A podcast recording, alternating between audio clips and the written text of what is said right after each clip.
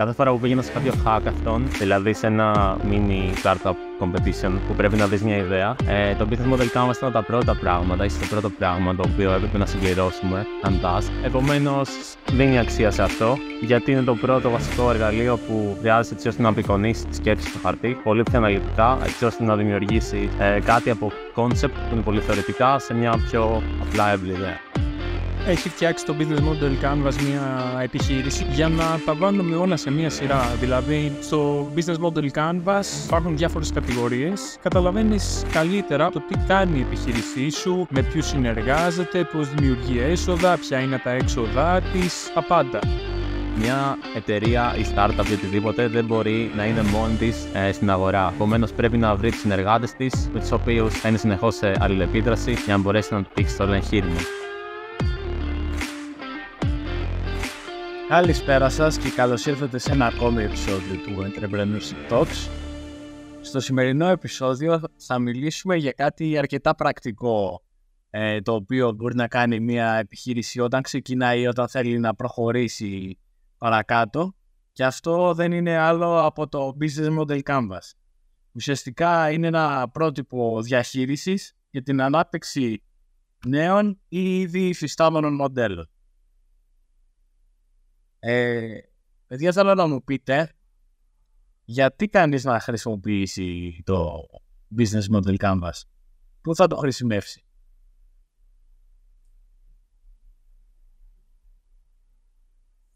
Λοιπόν, ε, αρχικά θεωρώ ότι είναι απαραίτητο να έχει φτιάξει το Business Model Canvas μια επιχείρηση, ειδικά θεωρώ προτείνεται για startup, για να τα βάλουμε όλα σε μία σειρά. Δηλαδή, στο Business Model Canvas ε, υπάρχουν διάφορες κατηγορίες και συμπληρώνοντας ε, στοιχεία σε κάθε μία από αυτές τις κατηγορίες καταλαβαίνεις καλύτερα, πολύ καλύτερα το τι κάνει η επιχείρησή σου, με ποιους συνεργάζεται, πώς δημιουργεί έσοδα, ποια είναι τα έξοδά της, τα πάντα.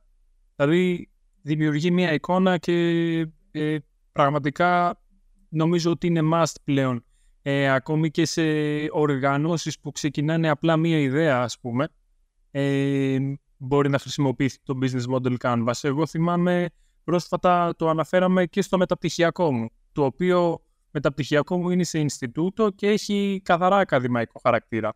Επομένως, θεωρώ ότι μπορείς ε, να βάλεις την ιδέα σου σε μια πολύ καλή σειρά. Το καλό που παρουσιάζεται όπως εγώ το βλέπω είναι ότι οπτικοποιείς πάρα πολλά δεδομένα σε μία σελίδα ουσιαστικά.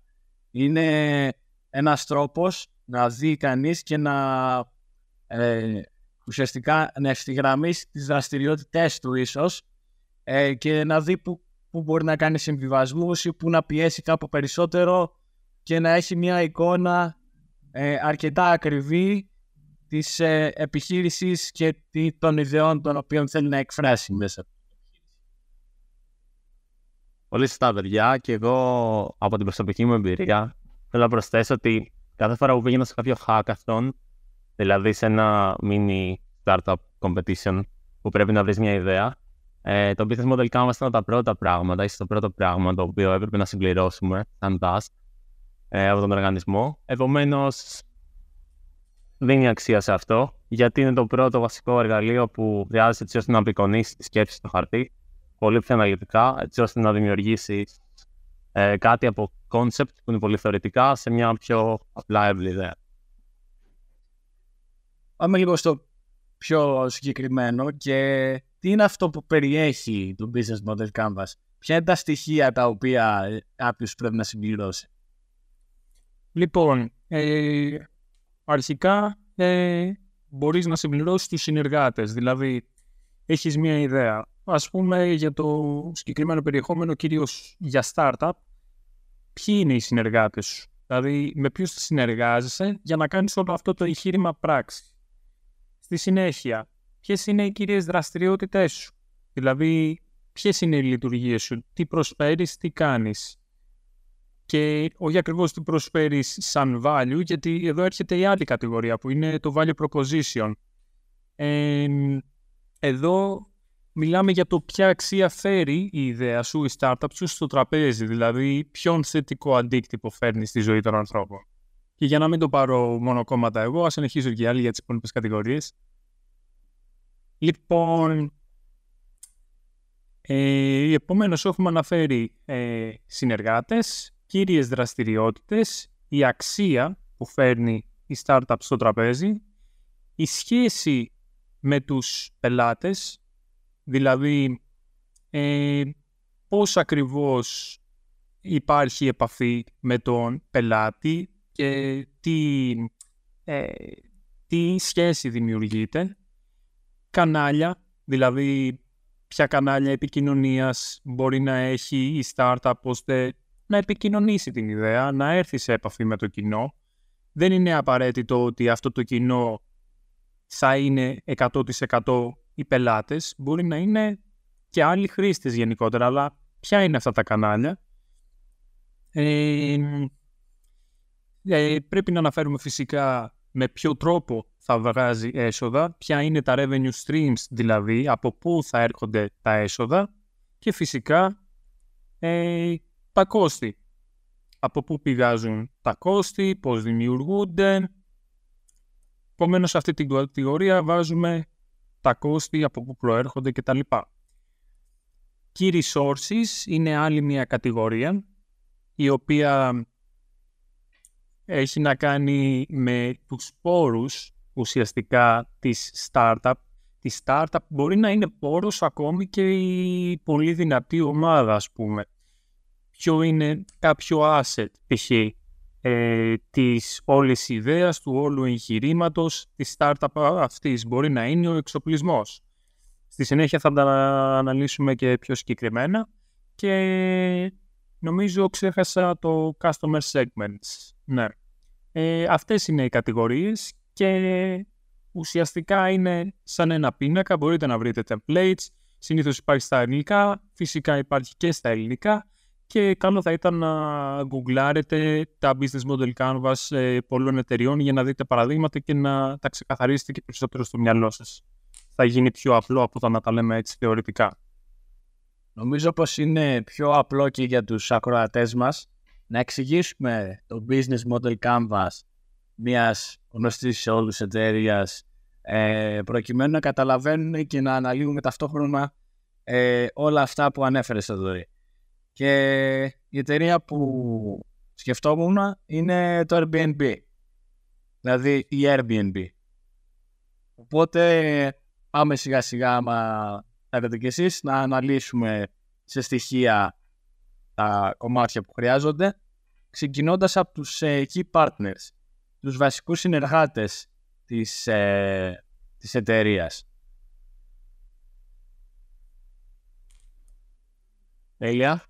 Τέλεια. Key partners είναι πάρα πολύ σημαντικό, δεδομένου ότι όπως έχουμε πει σε προηγούμενα επεισόδια, μια εταιρεία ή startup ή οτιδήποτε δεν μπορεί να είναι μόνη της ε, στην αγορά ή στο χώρο. Επομένως, πρέπει να βρει τους συνεργάτες της, με τους οποίους θα είναι συνεχώς σε αλληλεπίδραση για να μπορέσει να αναπτύξει το όλο εγχείρημα. Για παράδειγμα, οι key partners της ε, Airbnb στα αρχικά πλαίσια ήταν κάποιοι φωτογράφοι ενδεχομένως που έβγαζαν φωτογραφίες ε, το κάθε σπίτι και το οποίο ανέβαινε στην πλατφόρμα καθώς και ε, host ε, οι οποίοι νίκησαν το σπίτι τους ε, και επομένως ερχόταν σε επαφή με το Airbnb για να μπορέσουν να το προωθήσουν στην πλατφόρμα. Τέλεια. Κάτι ακόμα που μπορούμε να προσθέσουμε στους key partners, ε, ίσως για να είναι πιο ξεκάθαρο, ε, το Airbnb συνεργάζεται με κάποιες ασφαλιστικές εταιρείες, γιατί πολλοί hosts θα σκέφτονται ότι «Α, τι θα γίνει αν φιλοξενήσω κάποιον και μου κάνει ζημιά στο σπίτι μου». Επομένως, μπορεί να διαθέτει τέτοιες συνεργασίες, το Airbnb ή Airbnb, και ουσιαστικά αυτό να ανήκει ε, στους κύριους συνεργάτες της. Ας προχωρήσουμε λοιπόν αφού καλύψαμε αυτό σε μια άλλη κατηγορία που είναι τα key activities. Ποιες είναι οι βασικές δραστηριότητες τις οποίες εκτελεί ποιες είναι οι βασικές δραστηριότητες τις οποίες εκτελεί η Airbnb; Η βασική, όπως εγώ μπορώ να σκεφτώ, είναι το, η υλοποίηση της πλατφόρμας, Δηλαδή να έχουν μια εφαρμογή που να είναι αρκετά λειτουργική ως προς τους χρήστες και να κάνει όλη την εμπειρία εύκολη και ευχάριστη. Και θα μπορούσαμε να πούμε και το customer support, ότι προφανώς και χρειάζεται να υπάρχει κάποιο είδους επικοινωνία με τους πελάτες σε περίπτωση κάποιου, κάποιου προβλήματος που μπορεί να δημιουργηθεί είτε με το διαμέρισμα, είτε με τον οικοδεσπότη ή και ανάποδα. Επομένως, ναι, είναι κάτι απλό. Δηλαδή, αν κάτσουμε κάτω και σκεφτούμε ε, ποιες είναι οι κύριες δραστηριότητες της Airbnb, βγαίνει αυτόματα. Δηλαδή, είναι η πλατφόρμα, να φτιάξουν την πλατφόρμα, είτε είναι στην εφαρμογή, είτε είναι στη σελίδα. Ε, platform development, λοιπόν, και customer support. Μπορούμε να προχωρήσουμε στα key resources, όπου είναι οι κύριοι πόροι, δηλαδή ποιους ε, κύριους πόρους απαιτεί ε, όλο το εγχείρημα της εταιρείας, η προτινόμενη αξία, τα κανάλια επικοινωνίας και διανομής, οι ροές εισόδων.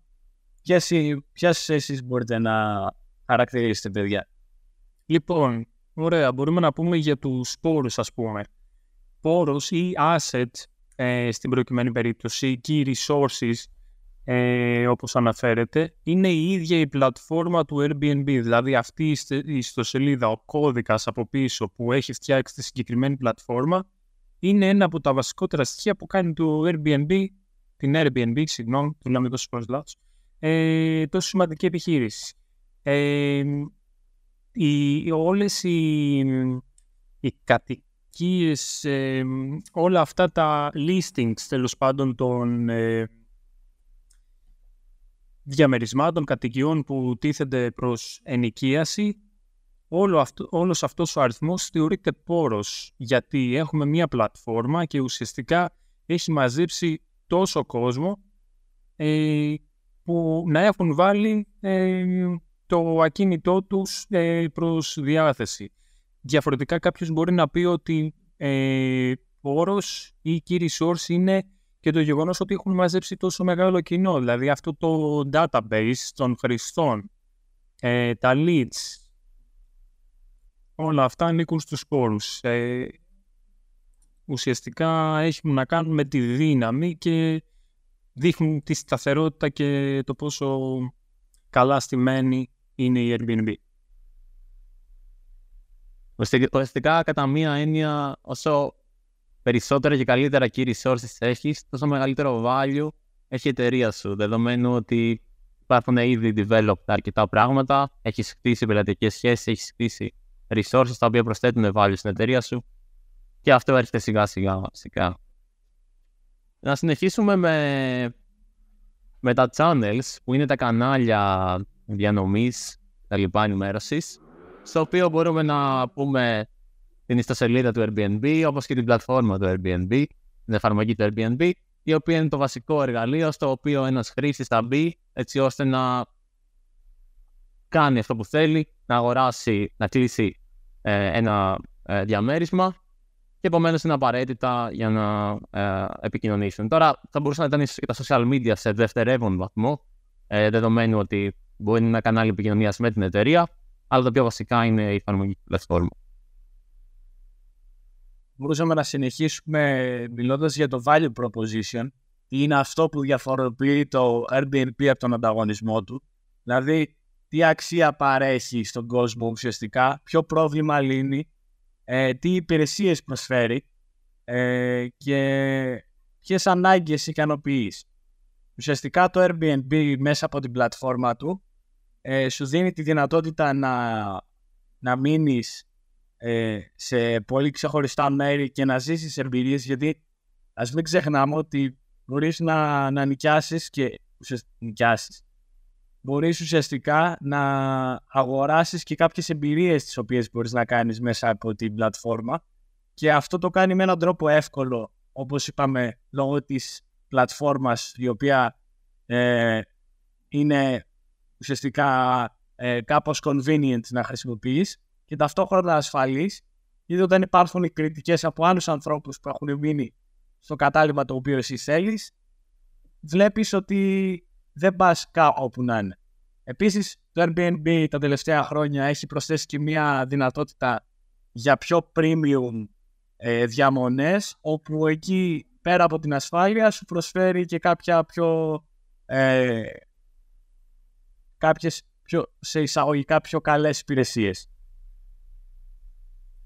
Ενώ αναφέρω ότι το value proposition για μένα είναι από τα πιο σημαντικά στοιχεία από όλα τα εννιά ίσω από τα πρώτα πράγματα τα οποία πρέπει να καταγραφούν από κάποιον, δεδομένου ότι δείχνει το στόχο της όλης εταιρείας, το όραμα, την αποστολή, τι θέλουν να κάνουν, γιατί να λύσουν αυτό το πρόβλημα. Επομένως, είναι πολύ βασικό να αποτυπωθεί πρώτα στο χαρτί, γιατί μετά από αυτό θα έρθουν όλα τα resource και τα κανάλια επικοινωνίας, τα οποία θέλουν να λύσουν και να βοηθήσουν να λυθεί αυτό το πρόβλημα που υπάρχει στο value proposition. Και αυτός είναι και ο λόγος που βρίσκεται ακριβώς στο κέντρο και πάνω είναι το πρώτο πράγμα το οποίο βλέπεις και νομίζω ότι καλό θα ήταν κάποιος να ξεκινήσει με αυτό. Ναι, και στην περίπτωση του Airbnb, ε, η αξία που φέρνει στο τραπέζι, γιατί εντάξει, ε, μπορεί να ταξιδέψει κάποιος και μπορεί να μείνει και σε ξενοδοχείο, αλλά η αξία που φέρνει στο τραπέζι και για τους host είναι ότι μπορεί να βγάλει ο host χρήματα ουσιαστικά νοικιάζοντας στο σπίτι του. Φιλοξενώντας στο σπίτι του ε, άτομα. Είναι και αυτό που ανέφερες και εσύ, Αντρέα, με τις εμπειρίες, ε, το να ζήσεις κάτι διαφορετικό, ε, φυσικά όμως με έναν ασφαλή και εύκολο τρόπο. Σίγουρα και είναι και ο τρόπος που ξεκίνησε το Airbnb σε αυτό που ανέφερες λίγο πιο πριν, ότι ε, ουσιαστικά κάποιοι ήθελαν να νοικιάζουν δωμάτια στο σπίτι τους και έτσι βγαίνει και το όνομα, δηλαδή bed and breakfast, ότι ε, ο σκοπός ήταν αυτός. Τώρα βέβαια σαν εταιρεία μεγάλωσε πάρα πολύ με τα χρόνια και προφανώς επεκτάθηκε και σε άλλα θα έλεγα να, να μιλήσουμε και για το customer relationships, τις πελατειακές σχέσεις, δηλαδή πώς κάποιος διαχειρίζεται την προσέγγιση, την απόκτηση, την εξυπηρέτηση, την αύξηση και την πιστότητα των πελατών ή πώς ε, αυτό διασυνδέεται με τα υπόλοιπα κομμάτια του business model. Πόσο δαπανηρό επίσης είναι το να, να επενδύεις εισαγωγικά στο customer relationship. Δηλαδή, Αξίζει η επένδυση. Ναι ή όχι; Προφανώς ναι για μένα, αλλά θέλω να μου πείτε κι εσείς πώς το βλέπετε. Τώρα έχουμε πάρει την περίπτωση του Airbnb. Βέβαια, γενικά το δεν ξέρουμε ε, για οποιαδήποτε ιδέα και οποιαδήποτε startup αν αξίζει την επένδυση. Αυτό θα μας το πούν τα μαθηματικά και το business plan και όλοι οι υπολογισμοί. Αλλά ε, όσον αφορά το customer relationship ε, συγκεκριμένα ε, σαν ε, κομμάτι του business model Canva ουσιαστικά να αναφέρουμε ότι όλα αυτά μπορεί να αλλάζουν δυνητικά, δεν είναι πάντα σταθερά. Μπορεί να αλλάζουν καθώς εξελίσσεται η εταιρεία. Αλλά στην περίπτωση του Airbnb ε, είναι κατά κάποιο τρόπο self-service. Δηλαδή υπάρχει μια πλατφόρμα, κλείνεις τα πάντα ηλεκτρονικά μόνος σου, ακόμη και αυτόματα κλειδιά έχει πολλές φορές. Ε, δηλαδή δεν βλέπεις καν τον host ε, σε πολλές περιπτώσεις. Επομένως, ε, ναι, είναι μια πλατφόρμα που κατά κάποιο τρόπο δημιουργεί αυτή την κατάσταση που αυτό εξυπηρετήσε. Ε, και επίσης το customer support ε, μπορεί να ανήκει στην πελατεία, στις πελατειακές σχέσεις. Δηλαδή αν ο αυτός που θέλει να νοικιάσει ένα σπίτι ή ακόμα και ο host, γιατί ο host θεωρείται πελάτης της Airbnb εφόσον πληρώνει fees στην Airbnb, θεωρείται πελάτης. Η σχέση του με την εταιρεία της Airbnb μπορεί να είναι και το customer support, δηλαδή όταν αντιμετωπίζουν προβλήματα να ε, μιλάνε στους ε, προσώπους, αντιπροσώπους πάντων, του, της Airbnb και να λαμβάνουν βοήθεια για το κάθε πρόβλημα που αντιμετωπίζουν. Πολύ σωστά και στο business model canvas, αν ε, δει κάποιος τον template, τα customer relations είναι ακριβώς από πάνω από τα channels και πιστεύω ότι έχουν αρκετή σχέση μεταξύ τους. δεδομένου ότι τα κανάλια είναι τα μέσα που χρησιμοποιείς, έτσι ώστε να εφαρμόσεις τα customer relationships. Επομένως, τα customer relationships είναι η οδός που τα συνδέει και τα channels στα μέσα για μένα. Επομένως, είναι καλό όταν κάποιος κάνει μια ιδέα να τα πάρει μαζί και να τα προσπαθήσει να τα λύσει. Ε, και στην ερώτηση του Αντρέα σχετικά με τους users, στην αρχή πιστεύω πολύ συνοπτικά ότι είναι πάρα πολύ σημαντικό, ειδικά στα πρώτα στάδια, να χτίσεις γερό customer relationship. Ε, γιατί ο στόχος είναι να μάθεις από τους χρήστες, να καταλάβεις τι θέλουν, πώς τους αρέσει το προϊόν. Και είναι σημαντικό να είσαι έξω και να μιλάς στους χρήστες. Ε, άλλωστε, ο Sam Altman από το Y Combinator έλεγε ε, είναι καλό να χτίσεις καλύτερα 100 true fans παρά 1000 users. Επομένως, να έχεις πάρα πολύ καλό customer relationship με αυτού, αλλά ας το, ας το πούμε σε ένα άλλο επεισόδιο όλο αυτό. Θα μπορούσαμε νωρίτερα να κάνουμε ολόκληρο επεισόδιο μόνο και μόνο για, το, για τη σχέση που έχει η εταιρεία με τους χρήστες. Ας τα αφήσουμε εδώ ωστόσο για την ώρα και ας μιλήσουμε για κάτι το οποίο κάπως ανέφερε στο δωρή, που είναι το customer segments. Δηλαδή, για ποιες πελατειακές ομάδες δημιουργείται η αξία, ποιοι είναι οι πιο σημαντικοί πελάτες και πώς διαφορούνται ε, και πώς διαφοροποιούνται δημογραφικά. Ε, δηλαδή, αυτό που εγώ μπορώ να αναγνωρίσω, μιας και το μαρτύρησες κάπως, είναι ότι χωρίζεται σε δύο κομμάτια το customer segments του Airbnb, στους hosts και στους guests. Δηλαδή, σε αυτούς που νοικιάζουν και σε αυτούς που θέλουν να νοικιάσουν. Ε, και είναι πολύ ξεκάθαρο, δηλαδή δεν νομίζω ότι χρήζει περισσότερης ανάλυσης στο συγκεκριμένο. Ε, οπότε δεν ξέρω αν θέλετε να προσθέσετε κάτι ή να προχωρήσουμε. Στα δικά μου μάτια το customer segments είναι σαν το customer persona το οποίο θέλεις να προσεγγίσεις. Γράφοντας ένα αρχικό customer segment προσπαθείς να καταλάβεις σε ποιους απευθύνεσαι. Επομένως, ε, μου θυμίζει πάρα πολύ το persona που λέγαμε στο πρώτο επεισόδιο.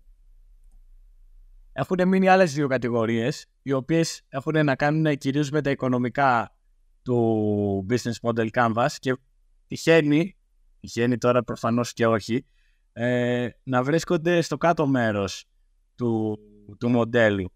Ε, και το, η μία κατηγορία είναι το cost structure και η άλλη κατηγορία είναι το, τα revenue streams. Οπότε ας αναλύσουμε αυτά. Θα μπορούσαμε να πούμε για το cost structure. Ουσιαστικά τα cost είναι η όλη τεχνολογία της πλατφόρμας. Ε, το να ε, τρέξει marketing, ας πούμε, διαφήμιση, ε, ώστε να γίνει γνωστή, να την μάθει ο κόσμος και τελικά να δημιουργήσει λογαριασμό, να την χρησιμοποιήσει. Το customer support είναι επιπλέον μία πηγή εξόδων, γιατί για να έχεις ομάδα customer support αυτό είναι κάποιοι υπάλληλοι που πρέπει να τους πληρώνεις ώστε να εξυπηρετούν και τους hosts και αυτούς που νοικιάζουν το κατάλημα και όλοι οι υπόλοιποι υπάλληλοι ανήκουν στα κόστη.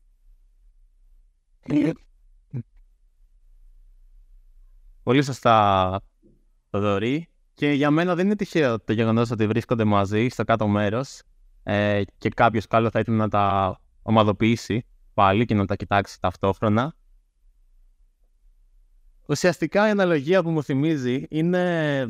Θυμάστε όταν λέγαμε rich dad, poor dad για τα assets και τα liabilities. Και το balance sheet που λέγαμε. Αυτό ακριβώς μου θυμίζει. Τα revenue streams είναι τα assets της εταιρείας. Δηλαδή, τι μέσα θα χρησιμοποιήσουν έτσι ώστε να βγάλουν ε, έσοδα και το cost structures είναι τα liabilities, δηλαδή ε, για να χτιστεί όλο αυτό, τι μέσα χρειάζεται, τα οποία θα χρειάζεται να τα ξοδέψεις ε, έτσι ώστε να σου έρθουν τα, τα assets. Κάπως έτσι τέλος πάντων. Και αυτά τα δύο είναι και πολύ βασικά για ένα financial statement μιας εταιρείας ε, σε ένα μεταγενέστερο στάδιο, ε, όπου θα χρειαστεί να κάνεις ε, cost analysis και όλα τα υπόλοιπα οικονομικά ε, έτσι ώστε να δεις έσοδα, έξοδα κτλ. Προφανώς και δεν είναι τυχαίο που βρίσκονται δίπλα γιατί όπως ανέφερες ε, με την παρομοίωσή σου με, το, με τότε που είχαμε μιλήσει και για το Rich Dad Poor Dad είναι πολύ βοηθητικό εδώ να τα βλέπεις δίπλα-δίπλα γιατί με αυτόν τον τρόπο στο κάνει πολύ εύκολο το να ξέρεις πού δίνεις λεφτά και πού λαμβάνεις. Και πάμε λοιπόν με αυτό στο που λαμβάνεις ε, τα έσοδα, τα revenue streams δηλαδή, για, για ποια παρεχόμενη αξία ουσιαστικά δέχεται ο πελάτης να σε πληρώσει, ε, με ποιους τρόπους ενδεχομένως να σε πληρώνει. Ε, δηλαδή γίνεται μέσω κάρτας, γίνεται με μετρητά, ίσως θα μπορούσε να πει κάποιος κάτι τέτοιο. Ε, και σε πώς τα επιμέρους έσοδα συμβάλλουν ουσιαστικά στη ροή εσόδων. Δηλαδή, όταν έχεις πολλές κατηγορίες που χωρίζονται, πώς το κάθε κομμάτι σε βοηθάει. Γιατί προφανώς δεν έχουν όλα την ίδια βαρύτητα.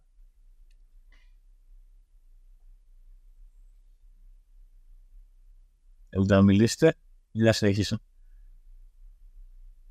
Μάλλον συνεχίζω. Εγώ αυτό που μπορώ να παρατηρήσω είναι ότι υπάρχουν κάποια fees, κάποιες χρεώσεις για τους οικοδεσπότες και για κάποιες για τους ταξιδιώτες τέλος πάντων. Ε, από όσο γνωρίζω, για τους hosts είναι περίπου από 3 με 5% και για τους ε, ταξιδιώτες είναι από 0 μέχρι 20% στην πλατφόρμα του Airbnb. Ναι, και αυτό είναι ένας τρόπος, δύο τρόποι βασικά, ε, από τους οποίους λαμβάνει χρήματα το Airbnb. Τώρα δεν ξέρω, σίγουρα μπορεί να έχει και άλλους τρόπους να δημιουργεί έσοδα, ίσως ε, κάπως με διαφήμιση ή ε, με το να βάλεις κάποια εμπειρία μέσα, να διαφημίσεις ας πούμε την επιχείρησή σου που ουσιαστικά πουλάει κατά κάποιο τρόπο μία εμπειρία, δεν ξέρω. Ε, σίγουρα θα υπάρχουν και πολλοί άλλοι τρόποι, αλλά αυτοί είναι οι κύριοι και αυτοί οι δύο βασικοί. Ενδεχομένως κιόλας, άμα εγώ διαφημίσω στην πλατφόρμα το κατάλημά μου ή την εμπειρία μου ε, να βγει πιο πάνω, και αυτός είναι ένας τρόπος που μου ήρθε τώρα ότι δημιουργεί άλλο ένα stream of revenue στην πλατφόρμα. Φτάνοντας λοιπόν ε, στο σημείο που έχουμε αναλύσει όλα τα στοιχεία, πώς το συμπληρώνω, από πού ξεκινάω, ποιο θα βάλω πρώτο, ποιο θα βάλω τελευταίο, με ποιο τρόπο θα το κάνω. Εντάξει, είναι μια πολύ καλή ερώτηση και πολλοί ίσως να έχουν διαφορετικό τρόπο προσέγγισης στο τι θα βάλουν πρώτο και τι όχι. Ε, έχω προσωπική εμπειρία να μιλήσω με τα hackathons στα οποία συμμετείχα παλιότερα όπου το πρώτο πράγμα ήταν να φτιάξουμε το business model canvas. Ε, νομίζω το πρώτο πράγμα που έρχεται είναι το value proposition. Ε, δεδομένου ότι σκεφτόμουν το πρόβλημα, σκεφτόμουν τι ενδεχόμενες λύσεις θα ήθελα και με το value proposition προσπαθούσα να βρω το σημείο το οποίο θα ήταν ε, το καλύτερο για να λύσω. Και πάνω σε αυτό μπορούσα μετά να αναπτυχθώ στα υπόλοιπα κομμάτια.